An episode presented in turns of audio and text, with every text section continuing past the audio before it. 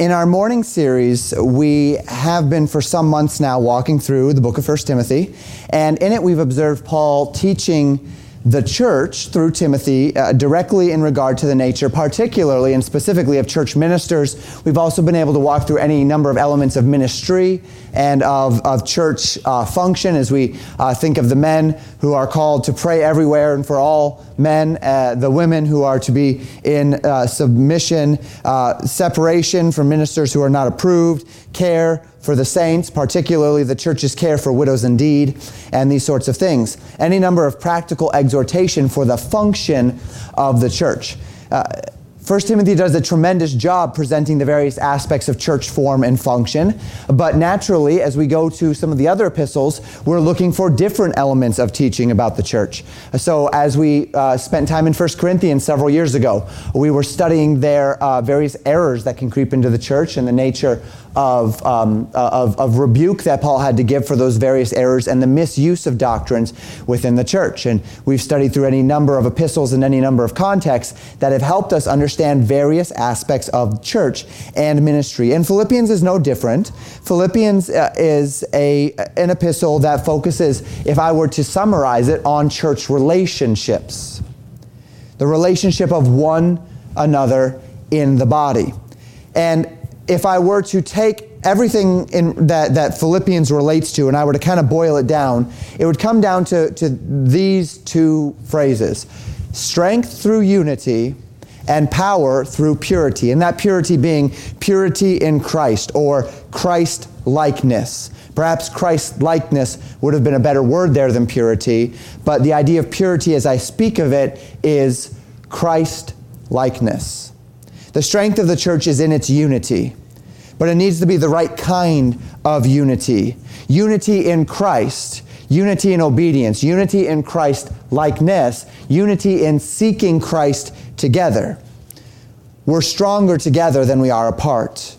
But the power of that unity is the, the power that that unity brings us is fully realized when we are seeking Christ together.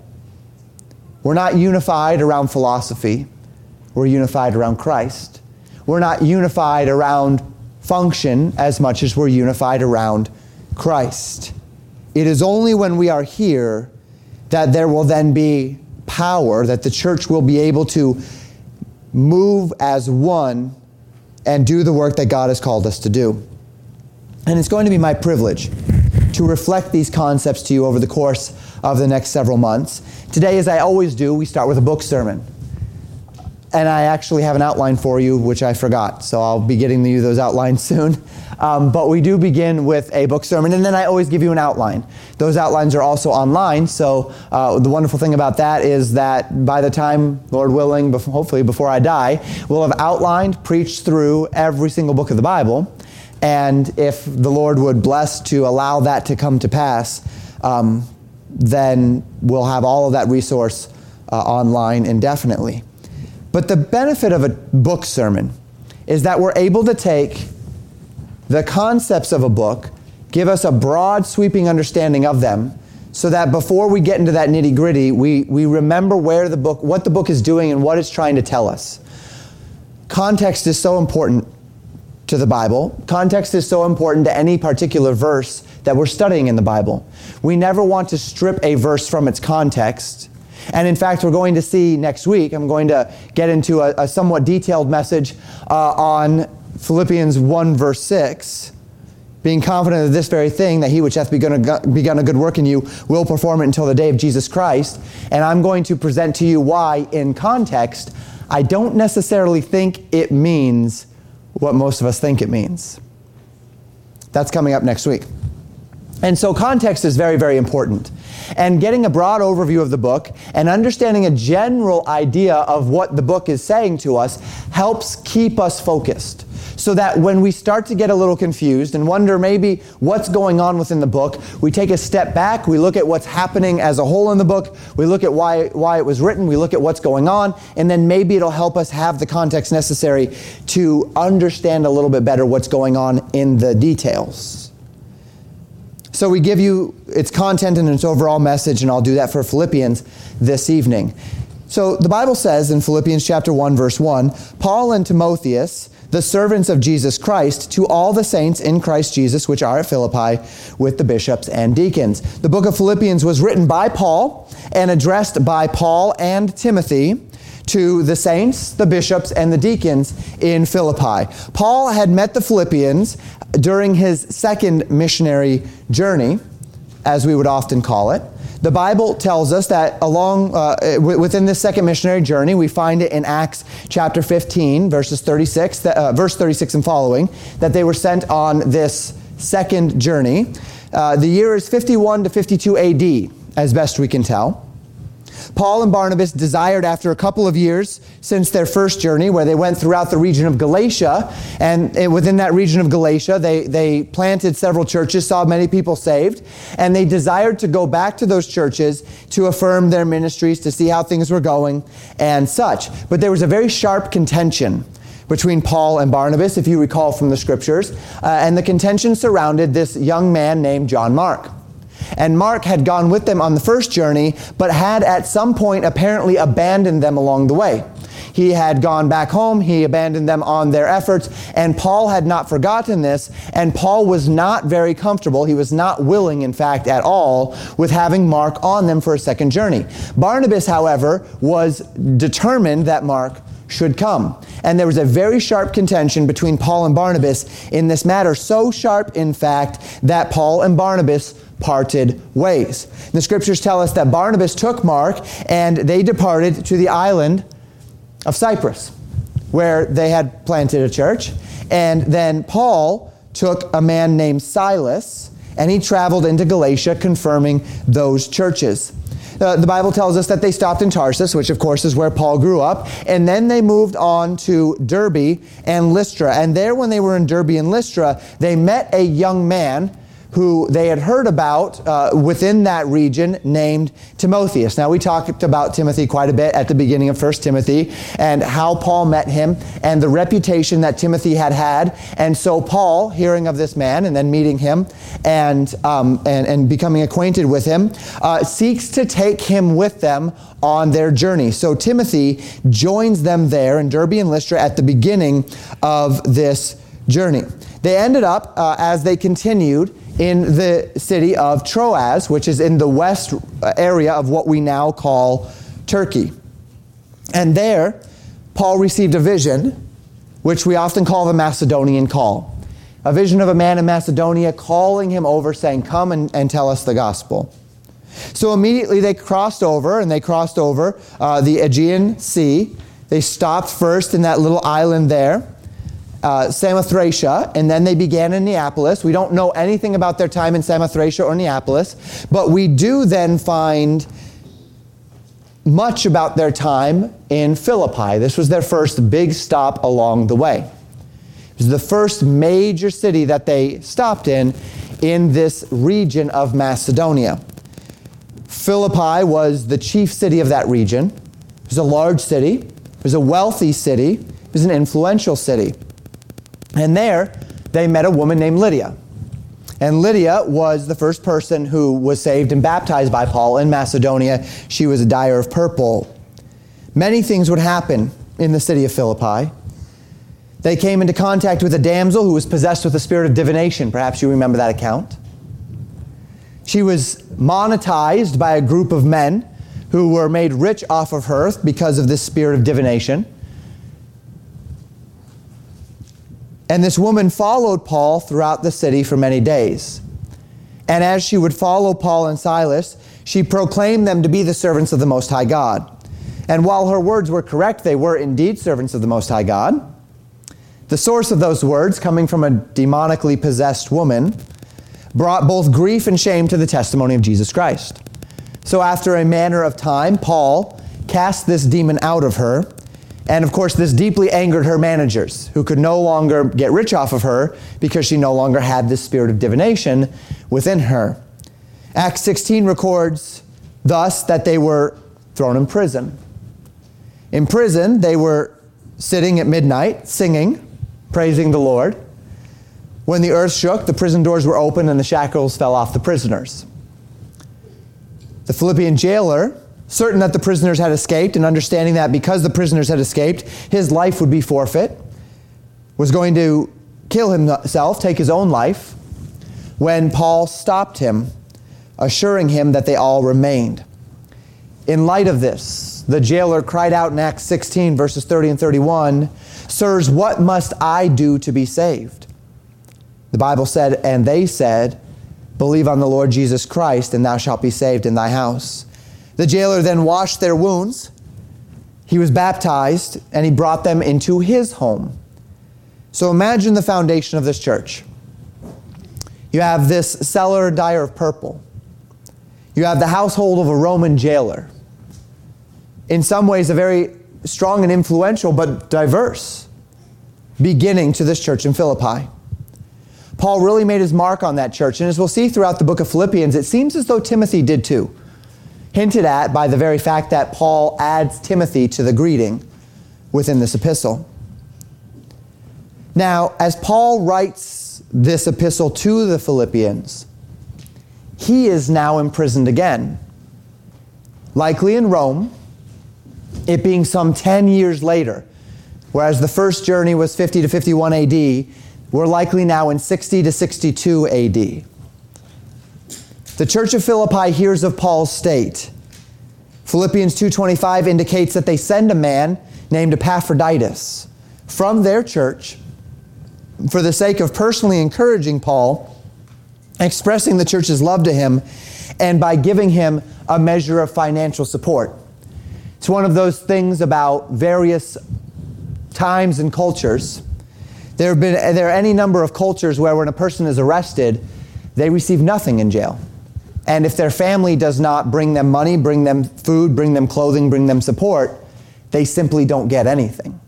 And it's quite possible that at the very least, Paul was getting extremely meager and bare bones uh, provisions and so for the Philippian church to help him in this regard would have been tremendously helpful in a number of ways as to his continued uh, health and wellness. Throughout the epistle, we read of Paul's very grateful heart for them. This is, in fact, one of the primary reasons why Paul wrote the epistle. We're going to see unity, we're going to see this idea of Christ likeness and purity, but really, Paul writes this letter to thank them and to show his love for them for all of the, the ways that they have remembered and blessed him. See, this was not the only time the church of Philippi had done this for him. As a matter of fact, we know of at least three other recorded times in Scripture where the church of Philippi specifically helped Paul in a time of need. We read of the one of these in 2 Corinthians chapter 11 verse 9. Paul writes, "And when I was present with you, Paul writing to the Corinthian church here, when I was present with you and wanted, he, he lacked what he needed, I was chargeable to no man. For that which was lacking to me, the brethren which came from Macedonia supplied. And in all things I have kept myself from being burdensome unto you, and so will I keep myself. So Paul acknowledges that there were some men sent from Macedonia. It does not explicitly say, say Philippi. We would take a leap of interpretive faith here. Um, but he says that men from Macedonia came and helped me so that I would not have to be chargeable to you. And this was one of Paul's major points in, uh, in this he was actually leading up here to exhorting that church to be very open handed and giving to the church at Jerusalem. And one of the things he said is that he thought it would be deeply detrimental to the believers at that time if he actually was supported by the church in Corinth, whether that be because of their carnality or whether that be because perhaps they had a lot of, um, a lot of false teachers in the area and so the minute that a man started started asking for money in the name of God, um, they would become extremely suspicious. We don't exactly know what it is. We we could relate it to areas uh, of our own though, where those sorts of things might happen, right? Where you go into a particular area and they've been fleeced by a number of false teachers, and it would simply not be advantageous to your ministry to accept the right that a minister might have to be provided for by the people, right? Uh, we do this with many missionaries. Uh, this is why many missionaries are supported on the field. Uh, it's not necessarily because they could not plant a church and be supported by those who are indigenous, but it might very well be that those indigenous people uh, would become deeply skeptical of a ministry that is asking for support or money for them, right? Th- this, this is not necessarily uncommon. So Paul said this that, that he went to Corinth and that people from Macedonia came down to Corinth, which was in Achaia, a different region, specifically to help him so that he would not have to burden the church there. We also read it in Philippians 4, verses 15 and 16. Of course, we'll get there in a couple of months, but he says this in Philippians 4. He says, Now ye Philippians know also that in the beginning of the gospel, when I departed from Macedonia, no church communicated with me as concerning giving and receiving, but ye only. another reason why that little leap of interpretive faith in 2 Corinthians is fairly sound. He says, No other church helped me but you in Macedonia. Verse 16, For even in Thessalonica ye sent once and again unto my necessity. So he writes in this last chapter of Philippians that the church at Philippi was the only church to send to him. And he specifically mentions in this case Thessalonica. And he mentions that once and again, that by implication being twice, once and again, once and another time, they sent unto his necessity. Now, whether this is an idiom, so that that means many, many times, or whether this is literal, which would literally mean two times, they sent multiple times to him in his times of need. So we know that the church of Philippi was uniquely generous. And more than just uniquely generous, we understand that the church of Philippi had a unique burden for the Apostle Paul and for the ministry of the Apostle Paul, so that we can say that throughout this 10 year span, it seems as though Paul is reflecting in, in, in his writings to them a, a confidence that they have on any number of occasions sent money to help him in time of need. And it is unto this church that Paul writes with the bishops and deacons and adds to the salutation, as we've mentioned, Timotheus, who would still have been fairly new to the ministry when they got to Philippi for the first time, but obviously, in some way, shape, or form, commended himself deeply to their hearts. And Paul then continues in his exhortation with expressions of thanksgiving and of confidence and of expectation as it relates to the continued sanctification and spiritual growth of the church of Philippi.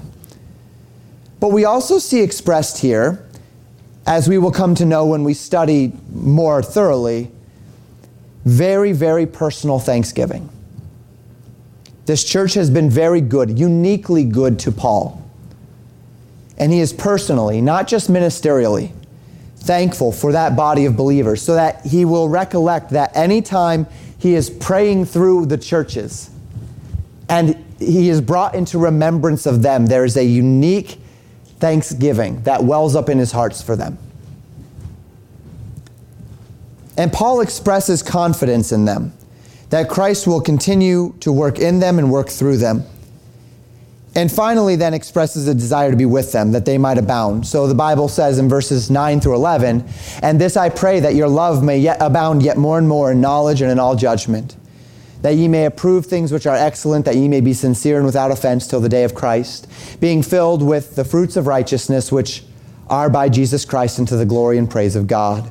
These verses express the desire of Paul for the church. In many ways, we might say that this is what Paul is going to be driving at as he seeks unto unity. The reason why he wants this unity and this Christ likeness, this purity, is that they might abound more and more in this knowledge and in this judgment, that the church would increase in this discerning knowledge, that they would in interaction be sincere and without offense until the day of Christ. And all of this, as, would be entirely expected of the spiritual, would be an outworking of being filled with the fruit of righteousness by Jesus Christ and unto his praise.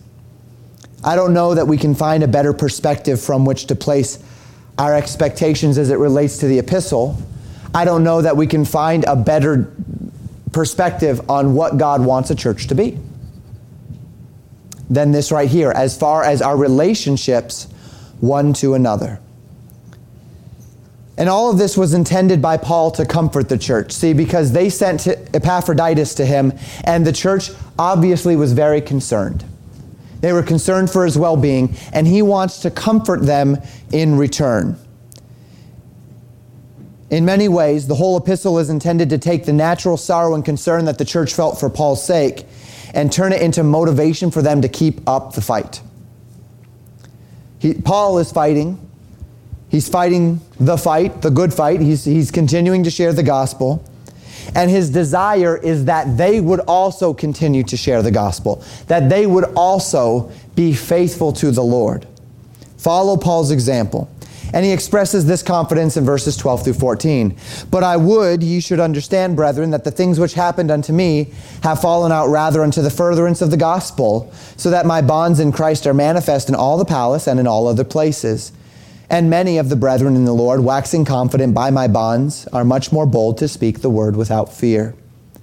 So these words which we have just read begin the expressions of confidence that would continue all the way to verse 30 of Philippians chapter 1.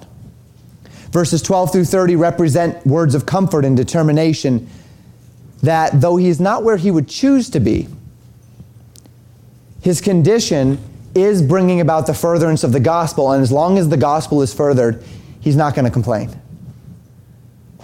And to that end, he's content.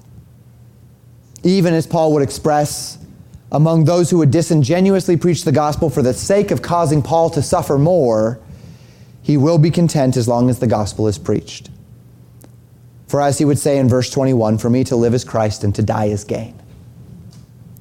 Unless we be tempted to assume that this contentment implies that Paul was not in a state of sorrow, Paul then speaks in verses 22 to 24 about his desire to go home, to go to heaven.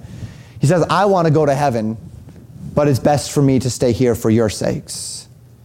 And such sentiments again compel Paul to a desire that this church would be faithful, that the investment that he has put into them at whatever cost to himself would bear necessary fruit, that they would be bold, that they would be prepared, that they would be Christ like.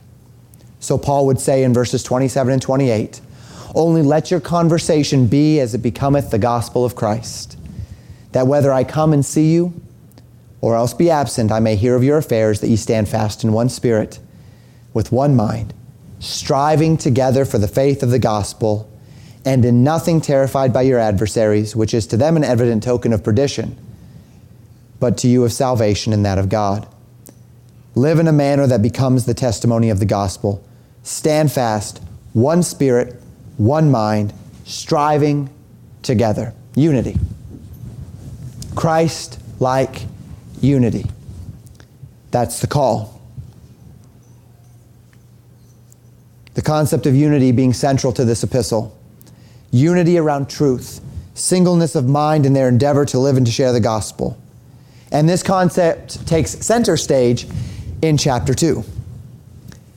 It begins with another direct call for the church to be like minded, having the same love, being of one accord, being of one mind. And this mind is to be achieved through the deepest essence of personal humility and Christ like purity, that as God's people live in lowliness of mind, each esteeming other better than themselves, and combining this determination with that of chapter 1, verse 27, that they would let their conversation be as becometh the gospel of Christ this would combine unto an effect of power in the church. And that because it conforms to the design of God. And where God's design is accomplished, God's power is recognized. Now, naturally, the model for this is Jesus Christ Himself.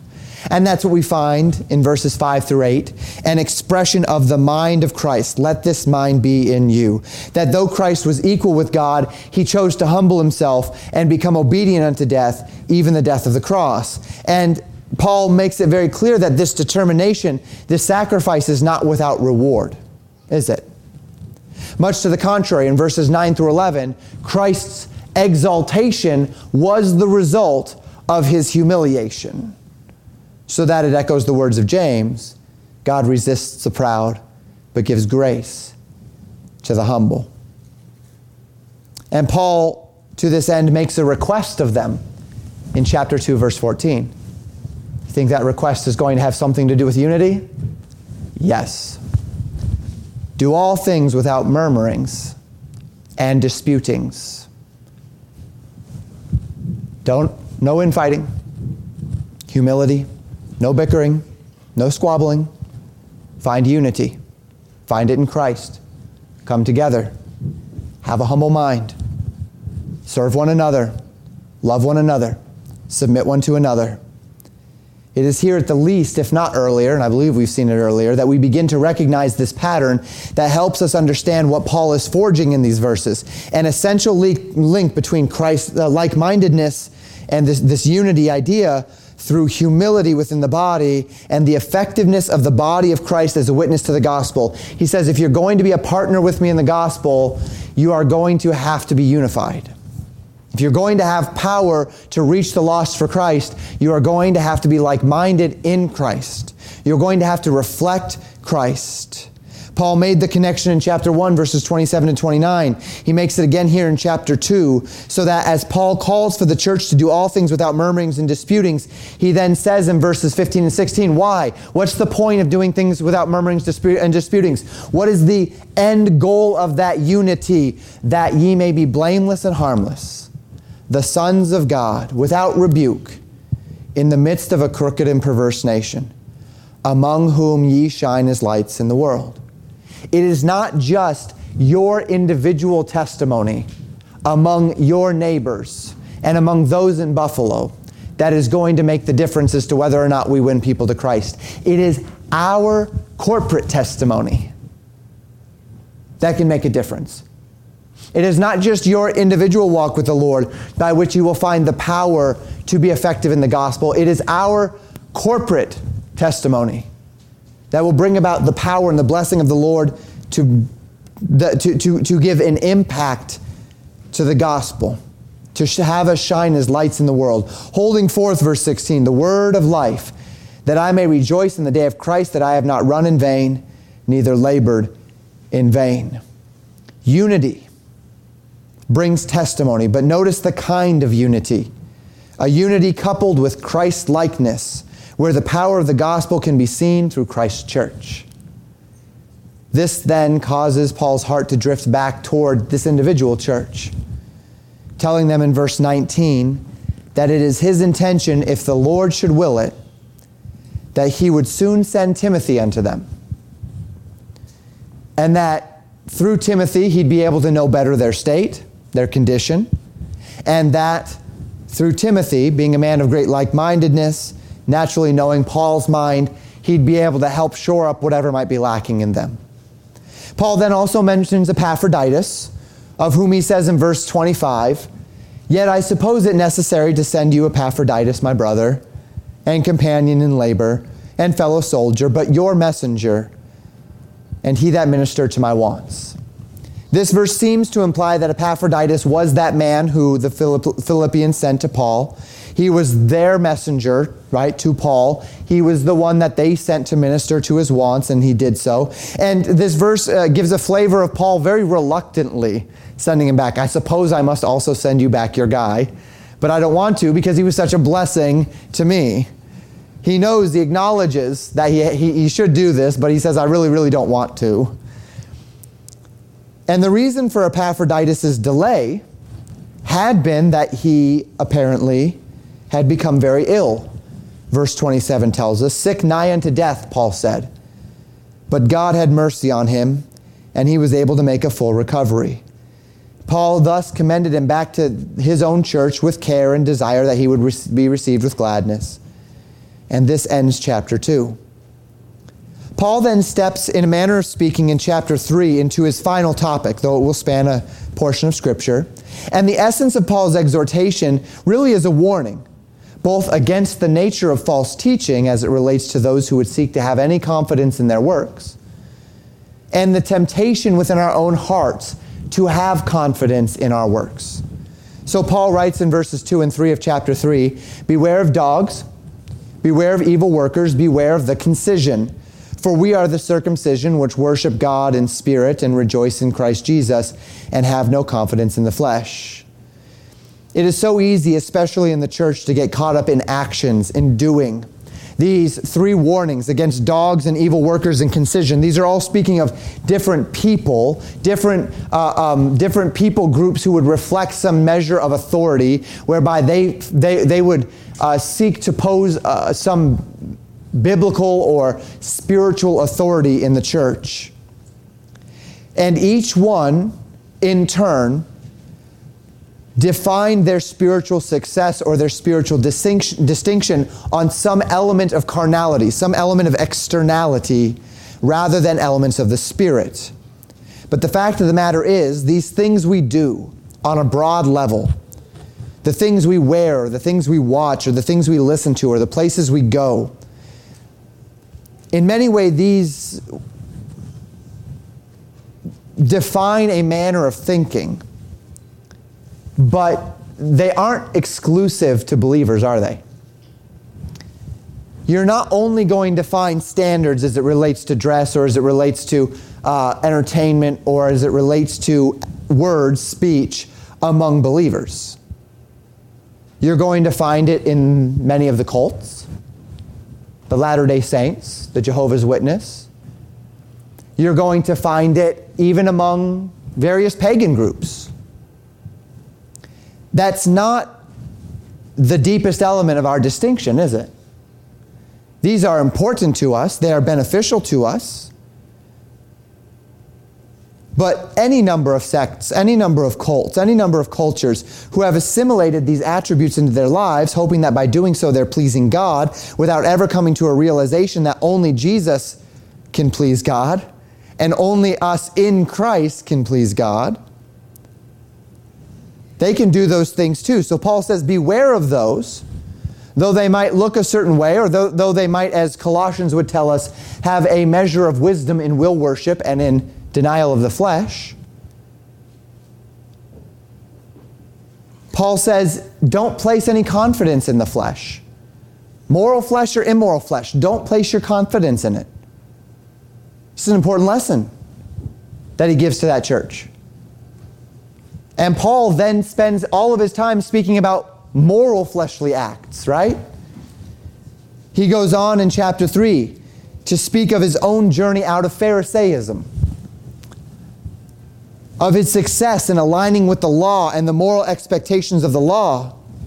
But the call is that in the spirit, the marks of spirituality, the disposition and, and, and, the determination, that mind of Christ from chapter 2, that that would be our distinction.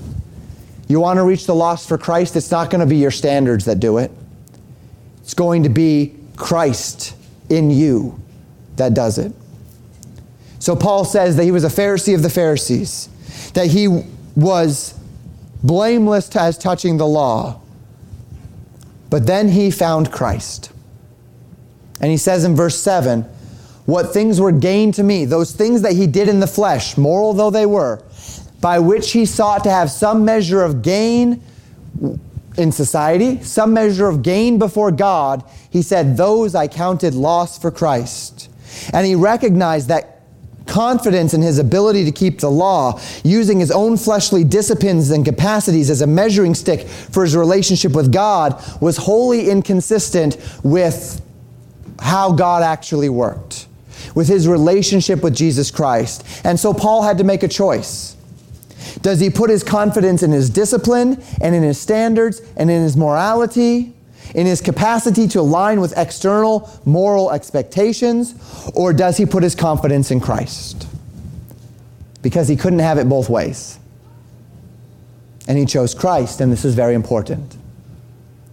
Naturally, we'll talk more about this when we get there. I, I want to just jump ahead and get there because it's such a fun passage. But we'll take our time. But when Paul says, I count all things but loss, he's talking about all things, of course. But within the context, the specific things that he mentions are not greed or lust or anger. The specific things he's talking about are his persua- is his persuasion and his effort to define his relationship with God as an outworking of his own moral efforts. He's talking about his confidence in his discipline and in his moral standards and speaks to the mindset surrounding them. Not the choices themselves, mind you, but the mindset, the confidence that he was placing in those choices, in those standards, as standing in fundamental contradiction and even competition with the mind of Christ that would seek to be forged within him. In verse 12, Paul admits that he had not attained fully unto his desires in this regard. It's an aspirational goal. Indeed, none on this side of eternity will ever attain fully unto this goal. But he says, I'm going to strive for it. I'm going to follow after it. Not some fleshly measure of morality. And again, none of this says that the morality was wrong by any means, right? It's simply not the standard. And I wonder if there was a little bit of that creeping into the church in Philippi. I wonder if that's why Paul is emphasizing unity and then warning them against these men that would teach to have confidence in some measure of the flesh. I wonder if that's what was happening. And Paul was trying to cut off this danger of moralizers in a similar way that he had to do in Colossians and to Galatians and uh, any number of times within his ministry, where somebody would begin teaching and they'd start to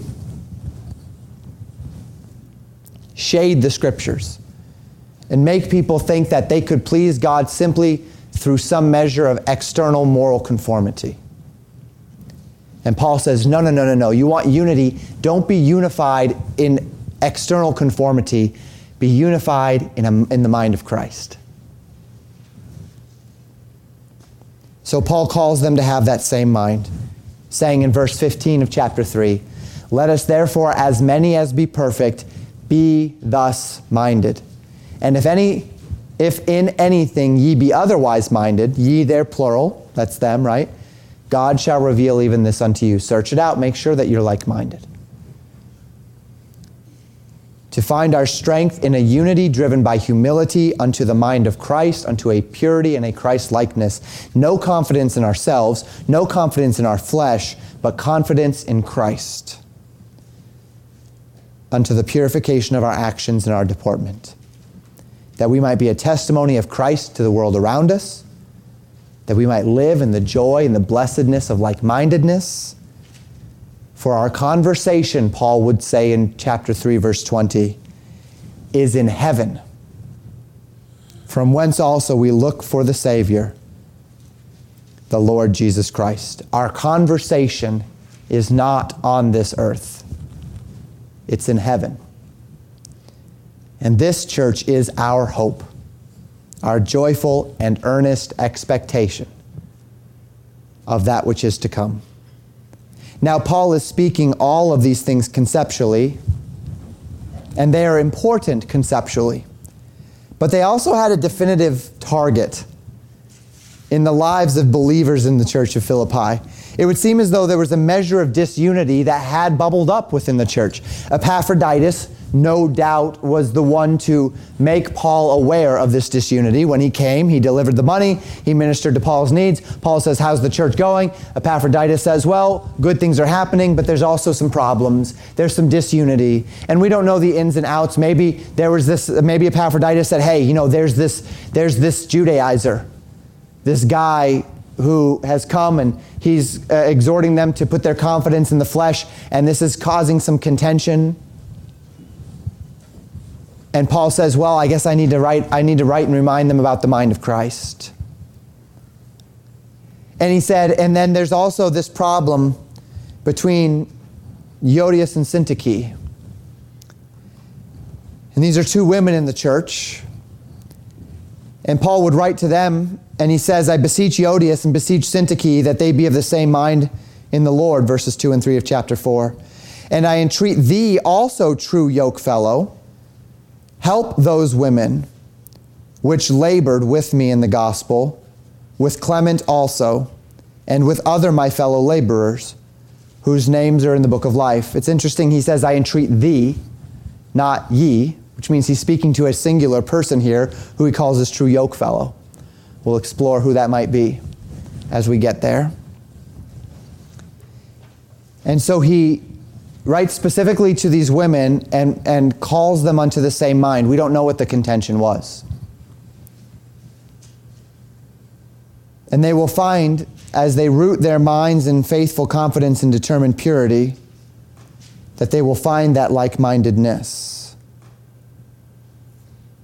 So then, Paul would exhort the whole church in verse 8. Finally, brethren, Whatsoever things are true, whatsoever things are honest, whatsoever things are just, whatsoever things are pure, whatsoever things are lovely, whatsoever things are of good report, if there be any virtue and if there be any praise, think on these things. You think with your mind, right? What is it? What is the context of like mindedness right here? Christ likeness, the mind of Christ, let this mind be in you, which was also in Christ Jesus. Humility, serving one another, uh, placing one above another, uh, thinking uh, on the things of, of others more than yourself, thinking of those things which are right and honest and pure and just one before another.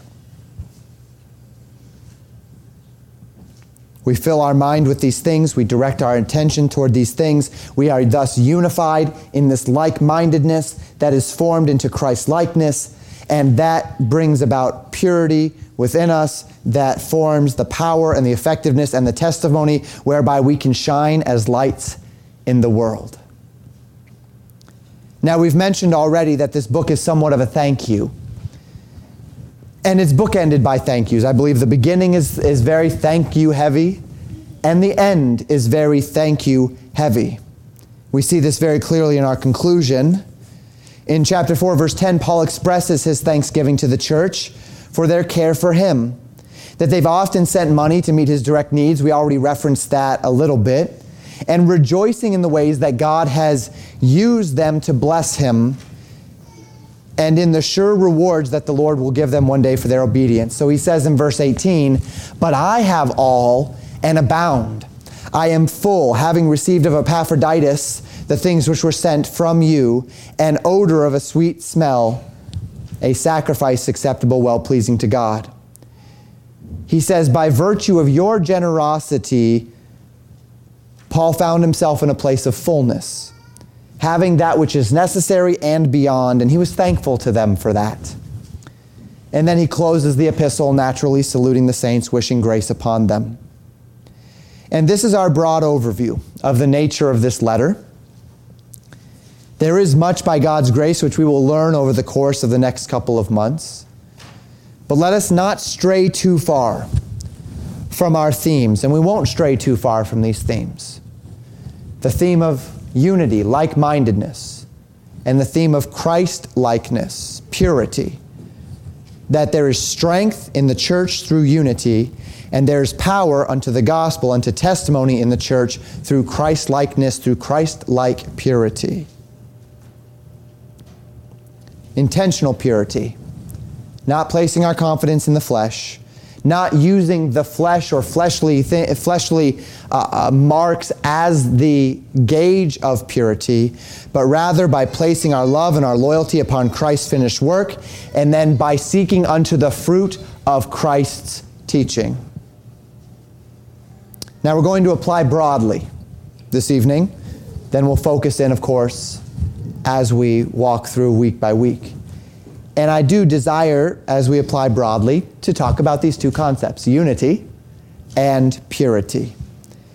The application has four points in a manner of speaking, but it's really a singular thought. And you'll notice that by the ellipses. The strength of the church lies in its unity, the power of the church lies in its purity, but unity without purity is empty conformity. And purity without unity strips the church of testimony. That's the total thought. Let's th- think through it phrase by phrase.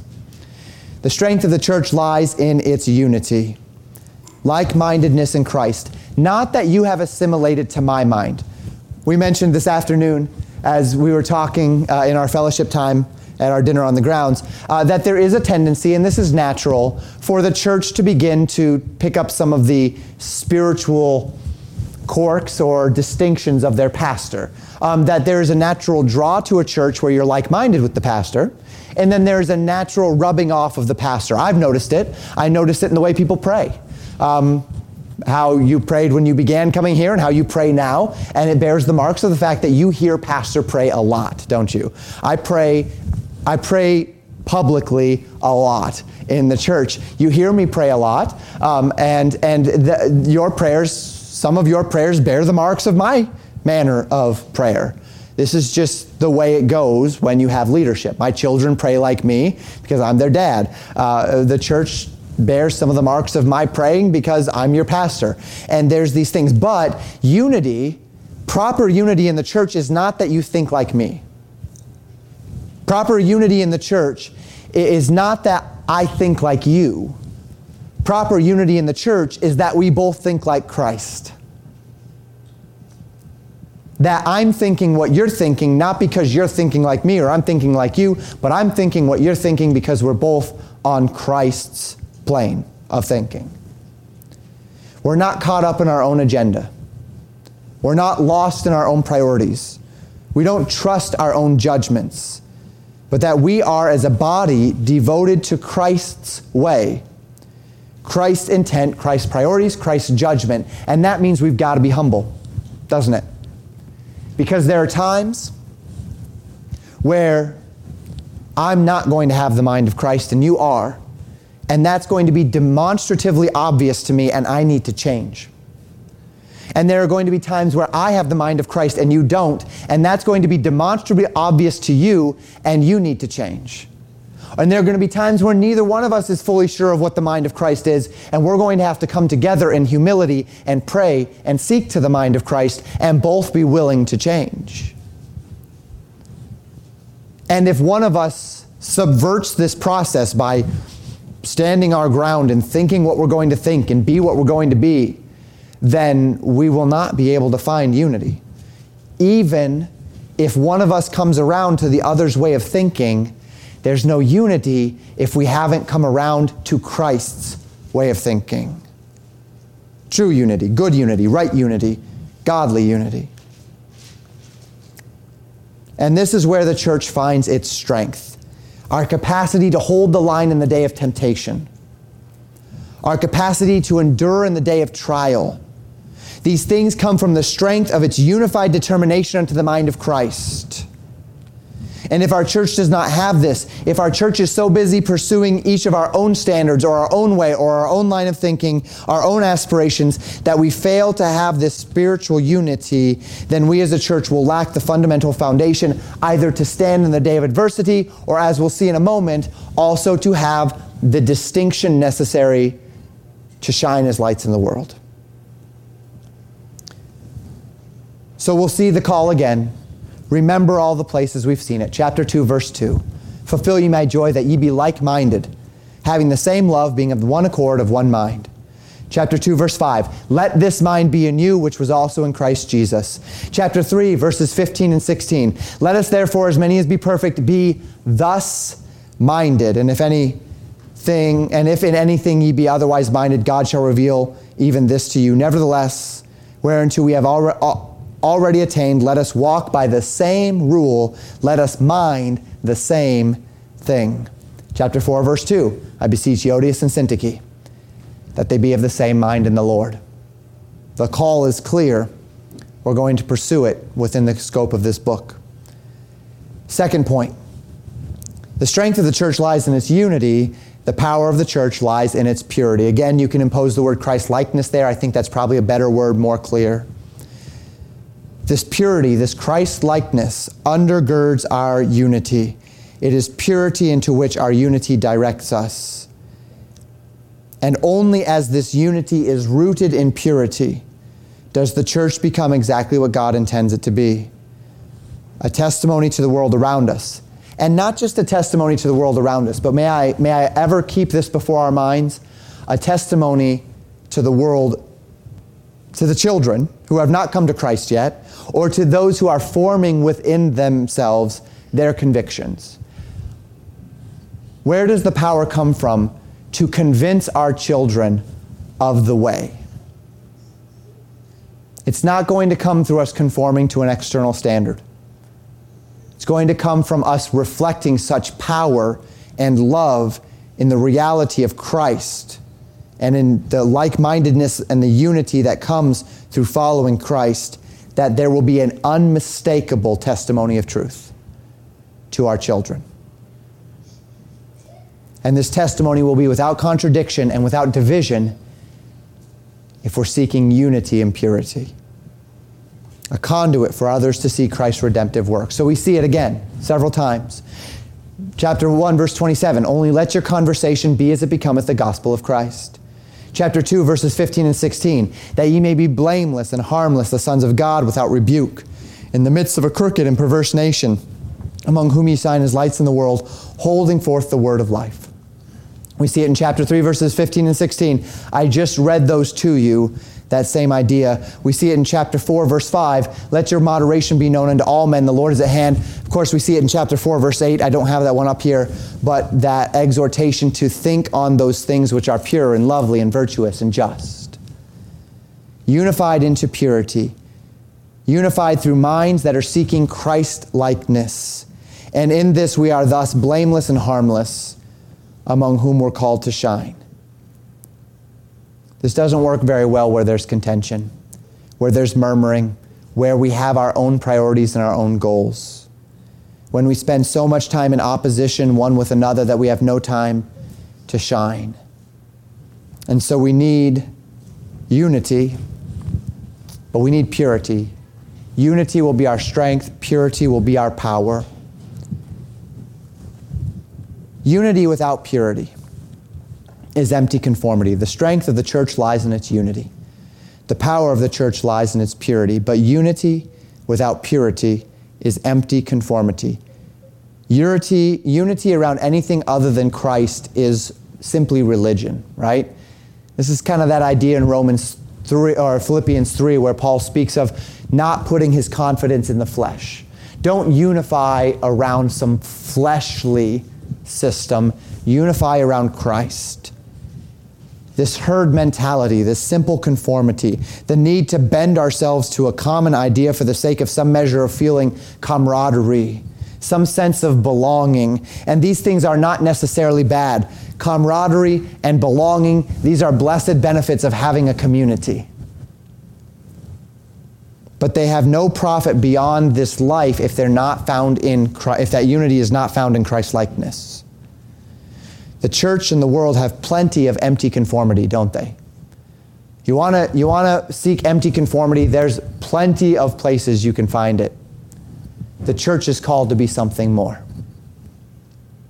The power of Christ through his church is found in substantive conformity, unity not to one another but to Christ. The mind of Christ, to count all things but loss, seeking others at the expense of ourselves, seeking unto the thoughts of virtue and of peace, humbling ourselves before one another. We want unity. But we don't just want any unity in the church. I want unity in this church. I've been praying for it for a while, really, since I've really been dedicating myself to studying Philippians. Uh, my, my, prayer, if you've noticed, my prayers have changed a little bit. Uh, that, that often happens when I'm studying something new and the Lord's working on me in some way we want unity in this church. And I think that we have some steps to take to get to full unity among the brethren.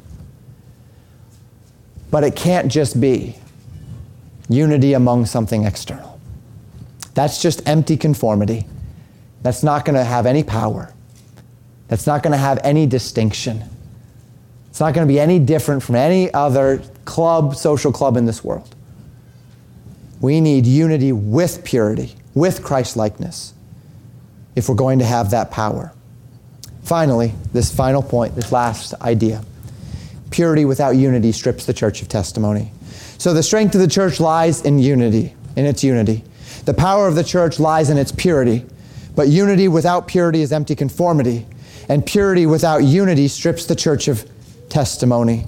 If we fall out of balance, if we all seek to our understanding of Christ in our own way, if we're all seeking unto some measure of purity, but we are not in agreement as to seeking Christ into that, into that, that purity, into the unity of that purity. If we're, we're just ready to do our own thing and go our own way and not humble ourselves one before another and say, you know what, I'm just gonna, I'm just gonna just gonna throw out all these other people and just do my own thing, and I'll seek to the Lord my own way, and I'll be pure in myself, and I'm not gonna worry about the church, and I'm just gonna do it my way. And if we reflect an unwillingness to do the work necessary to strive for the same mind, you know, that's work, isn't it? That's hard work. Purity, Christ likeness in ourselves is hard work. It's hard work seeking unto sanctification. It's hard work positioning ourselves in such a way as to love the Lord and love one another. But you know what also is hard? Is trying to do that in a unified manner as a church. To seek unto the same mind in a, in a, in a, as a coherent, cohesive whole. That's hard work too. And you might say, well, you know, let's just kind of, I mean, we can all love the Lord, but it's a lot of work to, to have to bring it together.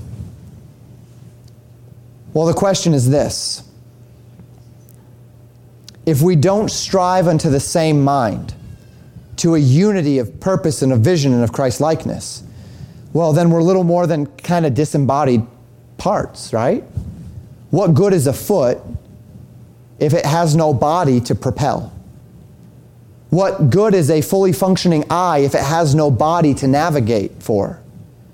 What good is a fully functioning hand if it has no body to grab things for? What good is a fully functioning mouth if it has no body to speak for? We've got to be together in this if we're going to have strength. And we've got to be together under the right things if we're going to have power. How can the body of Christ shine to the world if it cannot even function as one body? And it is unto this end that we will strive in our time together in Philippians.